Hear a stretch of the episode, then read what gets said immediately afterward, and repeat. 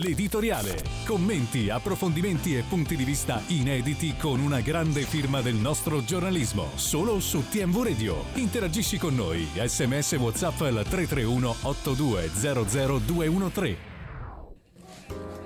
L'Inter scappa via sempre più veloce, sempre più decisa, sempre più convinta. L'avevamo anticipato, l'avevamo ampiamente detto. Inciampa di nuovo la Juventus, un pareggio a Verona che non la porta fuori da quella che sembra assomigliare sempre più a una crisi piuttosto che a una crisi. Ma l'unità di crisi è stata convocata oggi da Cristiano Giuntoli, quindi vedremo se saprà affrontare questo primo momento di difficoltà in casa bianconera. Sicuramente eh, male anche il Milan che ieri era sul 2-2 con un uomo in meno fino a un minuto dal termine termine della gara, ma nel, nei minuti finali, nel recupero, incassa altri due gol dal Monza, perde, quindi la Juventus paradossalmente conquista un punto sulla terza in classifica, ma ne perde tre, anzi ne perde due, nei confronti di Bologna e Atalanta che corrono a una velocità siderale con l'Atalanta che batte 3-0 il Sassuolo senza colpo ferire il Bologna, che addirittura fa l'impresa il Blitz a Roma contro la Lazio in coda alla classifica Salernitana, sempre più lontana, ormai sempre più disperata la corsa a salvezza, forse si è intervenuti troppo tardi, Cagliari e Verona con dei sussulti provano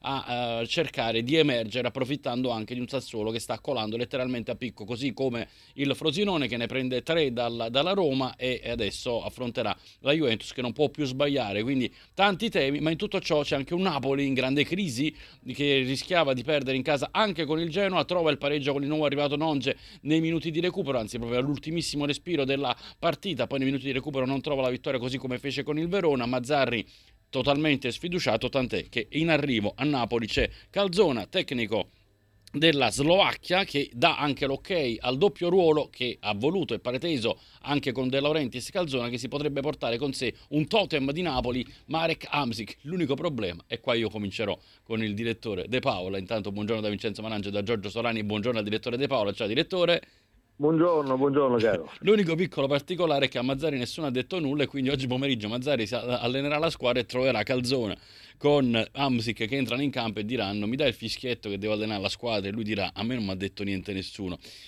Che succede in casa Napoli, direttore?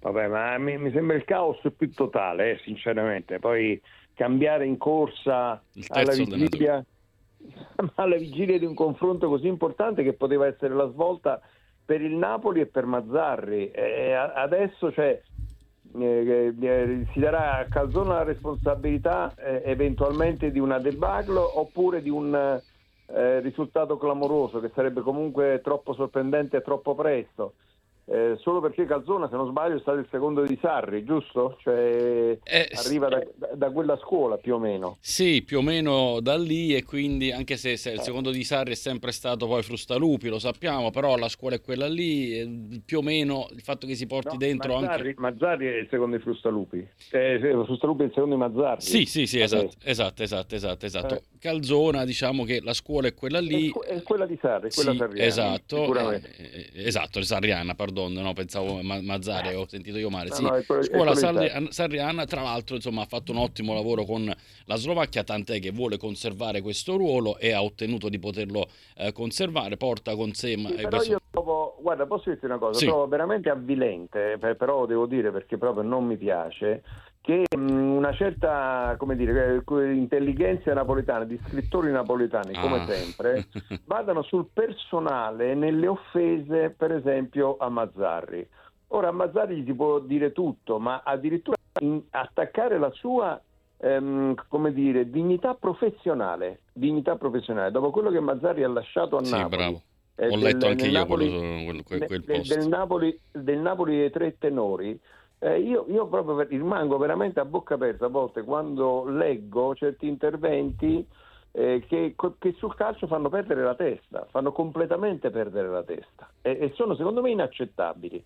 Quindi anche con la, la, spinta emotiva di questo, per carità poi sono altri colleghi che dicono che Mazzarri non era in grado sin da subito. È vero, Mazzarri non sarà aggiornato, non avrà assolutamente, però ha preso completamente un, un disastro in mano e stava cercando di puntellarlo in qualche maniera, oltretutto facendo giocare anche i nuovi, ehm, creando un pochettino di alternativa. E io questo spasmodico, come dire, atteggiamento da parte dell'ambiente napoletano e dello stesso De Laurentiis di rimanere sulla falsa riga di quello che ha fatto eh, Spalletti lo trovo veramente avvilente, cioè non è così.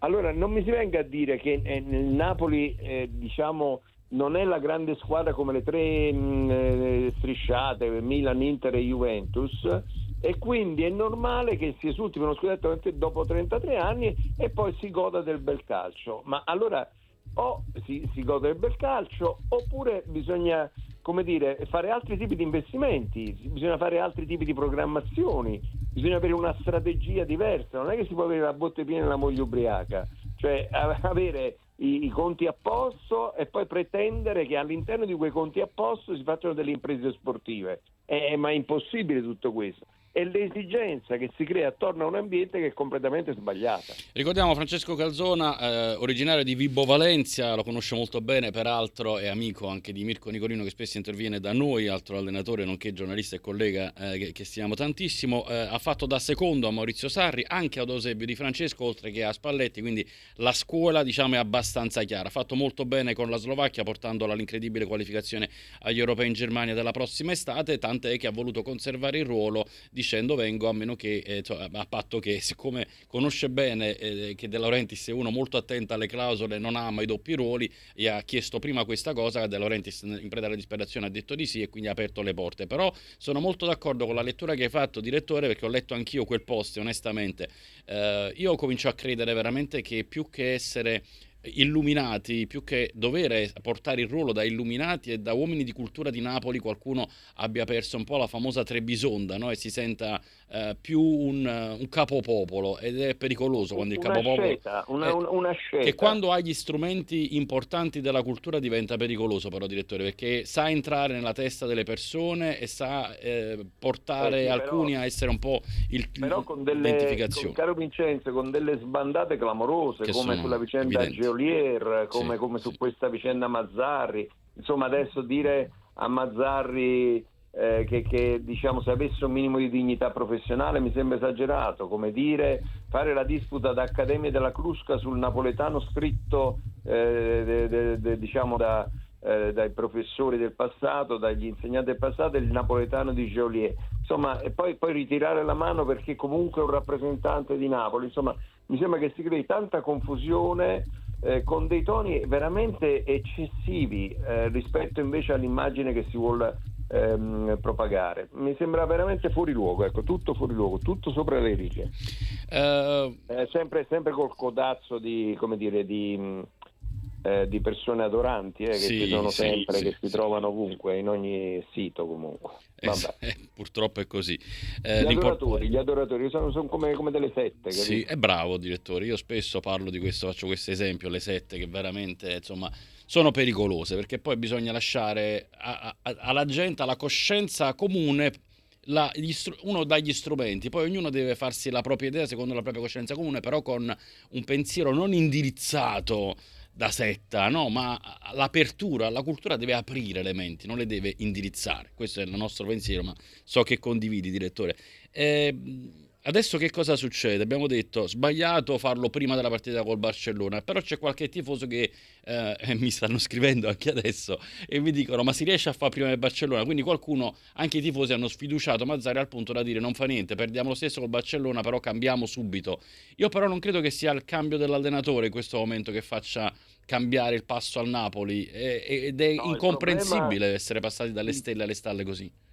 Vincenzo, il problema è di spogliatoio, c'è mezza squadra che se ne deve andare via e sa di dover andare via e mezza squadra nuova che è appena arrivata e che vorrebbe inserirsi. Si è frantumato un ambiente vincente per creare questa spaccatura. È, oltretutto una spaccatura acuita da contratti come quello di Osimen che crea comunque un precedente importante anche se lo devi vendere sapendo appunto che va venduto. E Zienischi tenuto in panchina perché sfiduciato eh, Mario Lu in panchina perché poi bisogna lanciare i nuovi eh, Mazzocchi in un ruolo che non è il suo perché va bene metterlo a sinistra ma è un destro. Ehm, eh, c'è, c'è, tutto un eh, Traoré, va bene, lanciamolo perché è nuovo, ma questo ecco, non sto facendo accuse a Mazzari ma capisco le spinte che ha Mazzari dietro e come dire la responsabilità è sempre soltanto di chi gestisce eh, da, da, da, da condottiero, da comandante, da padrone questa situazione. Insomma, un disastro, un disastro eh, dietro l'altro. Ora ci si, dire, ci si aggrappa al nuovo senza nemmeno conoscerlo, perché obiettivamente nessuno conosce, noi lo conosciamo perché come dire, siamo esperti, siamo interni a questo lavoro, sappiamo la Slovacchia, il secondo appunto di, di Sarri soprattutto, di Spalletti, eccetera, eccetera, ma, ma che ne sappiamo di, di, di, chi è Calzona, della sua personalità, di come si comporta nello spogliatoio? Eh, sappiamo che fa bene, sicuramente che fa bene, ma ovviamente a un certo livello quello che conta nel rapporto con i, con i giocatori è il carisma. Quindi una cosa è fare allenatore eh, della Slovacchia, con tutto il rispetto, eh, e anche con, con, dei giocatori importanti, per carità, ma insomma è un altro tipo di cultura proprio. È una cosa farlo in uno spogliatoio come quello del Napoli. Tanti auguri, ma c'è questa voglia, questa tentazione di fare sempre il salto nel vuoto per cercare una soluzione diversa che veramente non, non si appoggia da nessuna parte.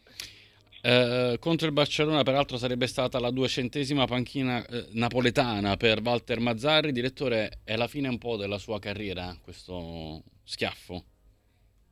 Sì, ma io devo dire, insomma, ehm, personalmente io non avrei preso Mazzarri eh, al posto di Garzia. Assolutamente d'accordo eh, con Personalmente non avrei preso Garzia. Ehm, eh, tutto questo casting fumoso, vedo a destra, a sinistra, eh, se, se, avesse, beh, ecco, se avesse in qualche modo ehm, eh, sperimentato una strada nuova, eh, senza fare questa, tutte queste scene eh, e, e, fosse andato direttamente su Calzona, ecco, per un progetto nuovo, con un allenatore nuovo, tu lo capisci, dici va bene, si è affidato, ha fatto una, un, una scelta diversa come la fece per esempio Berlusconi con Sacchi al Milan, no? Quindi cerchi una, una strada diversa e poi tu società darai forza a questo allenatore.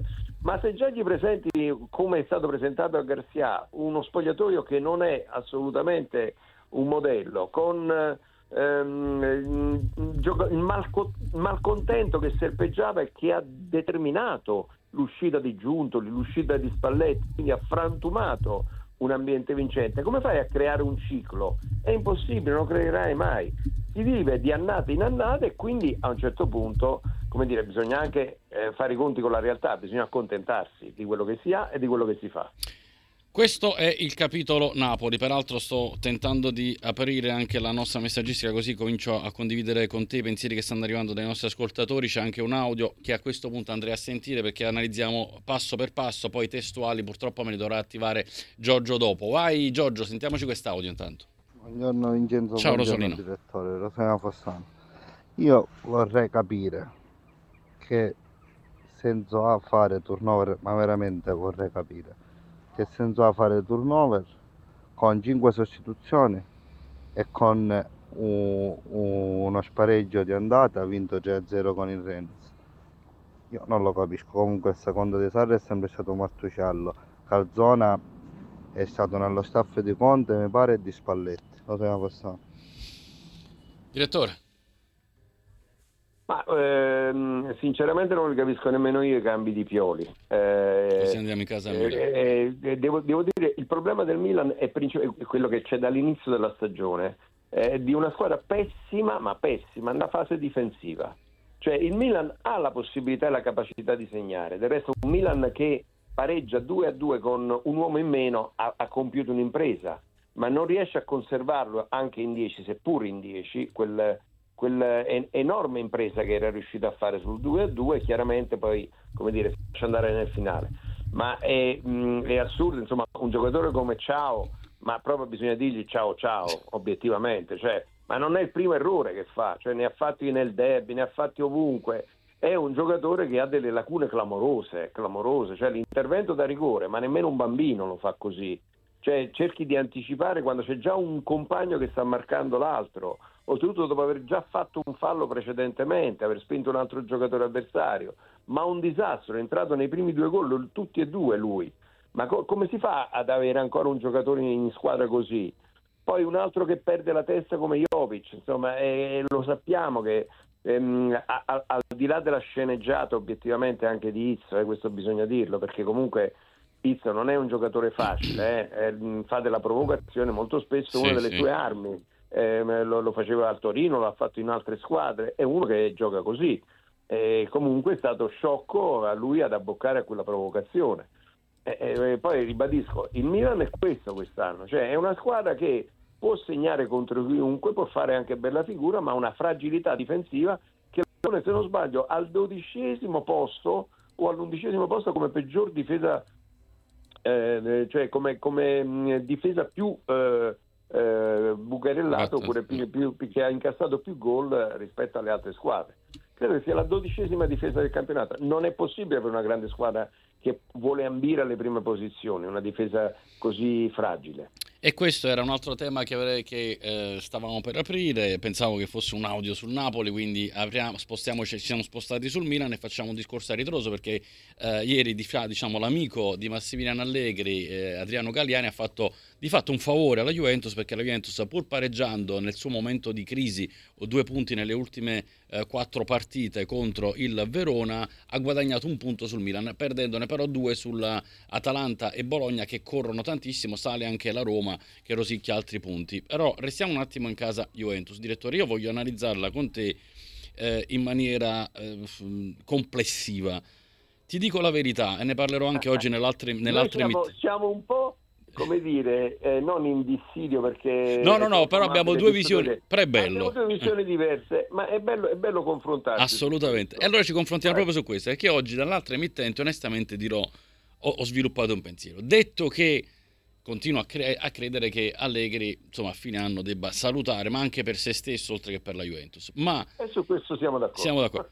Io guardando la partita, direttore, ho provato a superare il concetto Allegri e ho guardato la squadra ma quanti errori tecnici questa squadra. E allora dicevo, ma questi giocatori sono, sono giocatori che un Conte qualsiasi potrebbe trasformare dalla notte al giorno in quello che sono a campioni, cioè basta soltanto il cambio di un allenatore per migliorare questa squadra. Io ho visto Kostic fare una quantità di errori clamorosi. Dall'altra parte, eh, se non c'è Cambiasso, che, che, è l'unico che mi piace tantissimo, c'è UEA che è come se fosse un fantasma. In mezzo, se Rabiot e McKenny non, non sono in giornata, c'è il vuoto. Uh, lì dietro senza Bremer sbanda tutto. Uh, lì davanti Chiesa sbaglia dei gol che allora non mi dite che è un fuoriclasse perché un fuoriclasse certi gol non li può sbagliare. E quindi comincio a pensare di superando il concetto Allegri che se, se si cambiasse anche allenatore adesso no? uno dice c'è libero Conte Conte dice ok accetto comincio ora e costruisco qualcosa ma Conte che se ne andò con quella squadra lì perché non gli bastava. Ma questa squadra qua l'allenerebbe direttore? Onestamente. Allora guarda io ti parto da, da, una, da, da questo dato. Mm. È la rosa più pagata della Serie A. Primo questo. dato. È questo. Secondo, cioè, secondo dato, sono giocatori che sono arrivati mh, mm, a, a, a, con, diciamo, eh, pagando soldoni. Eh, Vlaovic, Chiesa, Bremer, cioè non è che hai pagato poco per averli. Eh, mh, mi domando, anche Locatelli, eh, insomma li, li, puoi citare quasi tutti. Eh, mi domando, ma il valore di questi giocatori è quello che viene espresso nell'ultima partita, ah, okay, nell'ultima partita, in campo. Io, ecco, io questa, cioè non ho questo convincimento, cioè io non credo che questa rosa non possa, te lo dico con molta franchezza, mm. credo, vincere, vincere lo scudetto in mano a un altro allenatore tipo Tiago Motta. Cioè mi vado a spiegare, io non, ho, non vedo in campionato una squadra che giochi peggio della Juventus. Io non vedo in campionato squadre come, lasciamo stare il Bologna, che è un caso a parte, ma guardiamo anche l'Atalanta, ma guardiamo persino andando nella zona retrocessione, l'Udinese, il Verona, ehm, ti dico persino il, il, Frosinone che ha giocato, che ha perso clamorosamente contro la Roma, ma ha mostrato il gioco. Cioè, io non vedo una coesione tra i reparti, un'armonia di gioco nella Juventus che è emersa clamorosamente contro l'Inter. Cioè il, la sconfitta dell'Inter è stata una resa incondizionata al gioco. E non è anche attesa, una, una... Attesa, no, ma io ti dico un'altra cosa, l'ultima. Ma se fosse entrato il gol di Chiesa, parato il tiro di Chiesa, parato clamorosamente da Montipò, adesso avremo, vedremo ancora quella faccia gongolante di eh, di Allegri che vince 3 a 2 ehm, diciamo, per il rotto della cuffia, cioè lamentarsi del 2 a 2 dell'anno scorso contro la Salernitana, ma dopo una partita ignobile che non meritavi nemmeno di pareggiare, diciamocelo francamente. Poi errore clamoroso del VAR, non ha visto il fuorigioco e che non c'era fuorigioco, il gol di Bonucci era regolare, va benissimo, ma come si fa in qualche modo a crearsi alibi su, con, gli arbitri, con gli arbitri, con altre cose, eccetera, eccetera, adesso addirittura sulla insipienza della rosa. Io non sono d'accordo che questa rosa sia ehm, poco competitiva. Io sono convinto che in assenza di altri ehm, impegni europei questa rosa, questa rosa possa essere competitiva per lo scudetto. Questo io dico, e dico in mano a un altro allenatore. Allora datemela una, una riprova, datemi un, un, diciamo, un, una versione diversa da questa, eh, creando appunto una situazione ideale. Mettiamo un allenatore moderno, moderno perché, ribadisco, Allegri appartiene alla storia della Juve ed è stato un monumento, cinque scudetti consecutivi non glieli toglie nessuno, benissimo, ma da allora in poi è stato un disastro le ultime tre stagioni, compresa questa, purtroppo, perché ormai è uscito dalla lotta a scudetto, compresa questa, dovesse vincere la Coppa Italia, e vabbè, è una carezzina, la si può ancora mm, fare, ma sarebbe veramente deprimente eh, ancora attaccarsi ad Allegri e non capire che è Allegri il problema e non la squadra e non i giocatori. I giocatori ci mettono nel loro piccolo tantissimo, ma sono slegati tra di loro. Ragazzi, ma, no, ma non pensiamo che la rosa del Napoli di Spalletti fosse così clamorosamente più forte degli avversari. Ha vinto uno scudetto perché ha giocato meglio, perché Spalletti li metteva bene in campo, li faceva funzionare come un meccanismo svizzero, come un orologio svizzero. I giocatori dialogavano da loro, erano sempre vicini al pallone, avevano tre soluzioni di passaggio. La Juventus le, le crea queste cose, non le crea. No, no, ma questo, questo è, in, il problema. Que- questo è, è indubbio, questo è indubbio. Infatti, eh, perciò ho, de- ho, detto, direttore, ho provato a scavalcare il problema a lei che guardavo la squadra. È inevitabile quello che dici tu, è giusto, cioè se un giocatore ha più linee di passaggio magari sbaglia anche eh, di meno certo. e questo sicuramente aiuterebbe, tant'è che abbiamo visto che togli Spalletti al Napoli, quelli che prima non sbagliavano adesso sbagliano in maniera più frequente. Mettiamoci anche una questione di personalità e forse alla Juve manca anche un po' la personalità, però quando un giocatore davanti alla porta sbaglia un gol, io penso a quello di Chiesa, anche quello a giro che doveva metterlo tranquillamente, quando alla Juventus magari un Alexandro ti regala quello che ti regala e penso a, a, al gol che ha regalato all'Udinese, quando comunque eh, insomma a un certo punto crei ma non riesci a, a, diciamo, a trasformare quello che hai creato in gol anche se lo crei in maniera raffona magari non con un gioco lineare ma con dei contropiedi eccetera io ci vedo comunque delle concause. Allora scavalco il concetto di Allegri e guardo a questa squadra e dico ma questa squadra per quanti anni ancora non potrà lottare per lo scudetto? Perché poi guardi il centrocampo dell'Inter immensamente superiore. Eh, allora ti faccio un altro esempio. Sì. Un altro esempio. Metti il Napoli di Spalletti. Sì. Tu sapevi che quel Napoli in ogni partita avrebbe segnato. Sì, sì. Lo sapevi? Sì, sì. Sapevi che anche creando tre o quattro occasioni che non andavano in gol, sapevi che segnava. Sì. Nella Juventus invece è il ragionamento contrario. Eh, eh ti rammarichi molto per l'occasione persa perché sai che forse non ne avrai altre. Invece è proprio la condizione psicologica eh, diciamo diversa fra le due squadre. Una squadra sai che produce attacco, quantità, qualità, che la vedi proprio come un rullo che va avanti in continuazione, che macina gioco. Dall'altra parte invece devi sperare in quella striminzita occasione, forse anche due occasioni, in cui gravichi responsabilità enorme su un singolo giocatore la mancanza di coralità di gioco della squadra. Io è questo quello che dico, senza assolvere né Vlaovic, né Chiesa, né Gatti, né nessuno. Io dico che ci sono gli errori individuali, ma molto spesso le mancanze individuali dipendono da una mancanza di gioco di squadra e di serenità. Cioè non c'è una fucina di gioco che ti mette in condizione di creare non una ma dieci occasioni. C'è soltanto il singolo che deve fare un, deve scavalcare una montagna per trovarsi solo davanti al portiere e chiaramente in quel momento può pensare a tutto, che se sbaglia gli crolla il mondo addosso come succede puntualmente. Questa è purtroppo è una fatica di Sisifo di fronte a chi invece ti fa vedere con semplicità che la quantità di gioco poi alla fine si concretizza anche in gol. Oggi non esiste più la formula io gioco bene e non vinco, io gioco bene e vinco. Tu devi solo per vincere devi giocare bene in questo calcio moderno. Non puoi pensare appunto a quella ehm, mentalità speculativa che è il biglietto da visita di Allegri.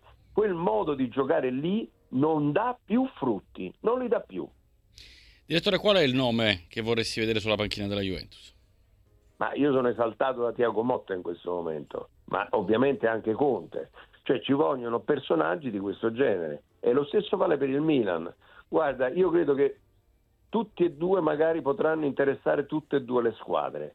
Eh, vediamo in che misura e in che modo, ma eh, credo che diciamo, per, per ragioni diverse, perché poi Pioli è il contrario, no? cioè, mentre diciamo, sono, sono due allenatori opposti, mentre Allegri in qualche modo bada soprattutto a non prenderle e a fare quel gollettino a vivere di conserva, Pioli è il contrario.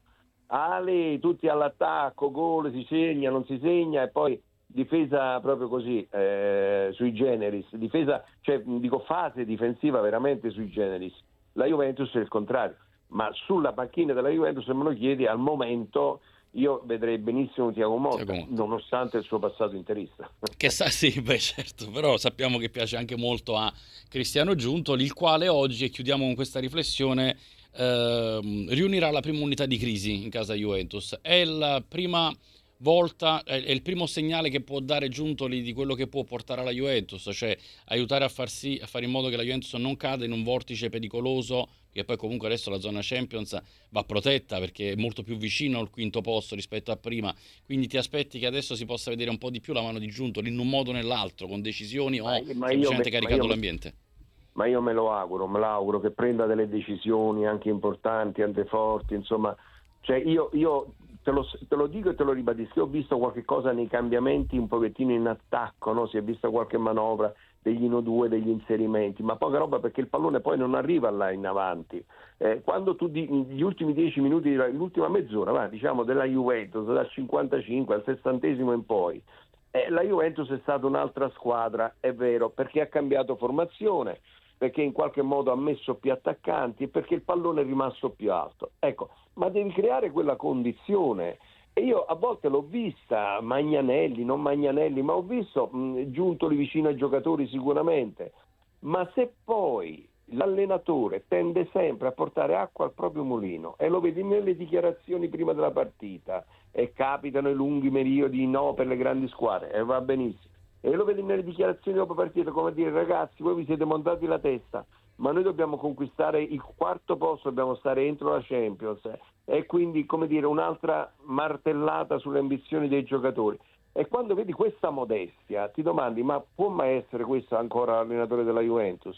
Non lo è, non lo è più perché mentalmente non lo è.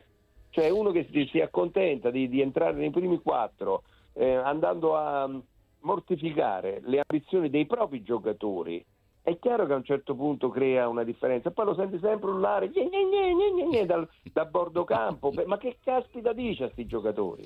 Che cosa dice? Di stare in difesa tutti quanti, di attaccare il pallone, ma già lo sanno. Dagli delle trame di gioco, dagli delle possibilità di gioco a questi giocatori, che non giocano da squadra. Sei stato chiarissimo, direttore, nella tua visione, direi che è abbastanza netta e chiara. E mm, ti aspetti, e chiudo con questo, che ci possa essere addirittura un cambio in corso o ti aspetti che tanto questo cambio eventualmente la Juventus lo farà a giugno? Non è la Juventus dei miei tempi, quando invocando la, la, dire, l'uscita di scena di Ranieri, poi la, la, Juventus lo cambiò a tre giornate dalla fine, eh, eh, sorprendendo anche me, devo dire la verità. Eh, non credo che siano quei tempi, io credo che si arriverà a fine, a fine stagione, però ecco, mi auguro che qualunque sia, anche se si dovesse vincere, lo dico con un po' eh, di, di, scherno, ma lo dico proprio per far pesare, una coppettina Italia, ecco, anche se si dovesse vincere una coppettina Italia, in ogni caso ehm, eh, si decida di cambiare corso per quanto riguarda le basi per un nuovo ciclo vincente della Juventus. Grazie al direttore De Paola, lunedì prossimo direttore, Grazie ciao. Ciao, ciao.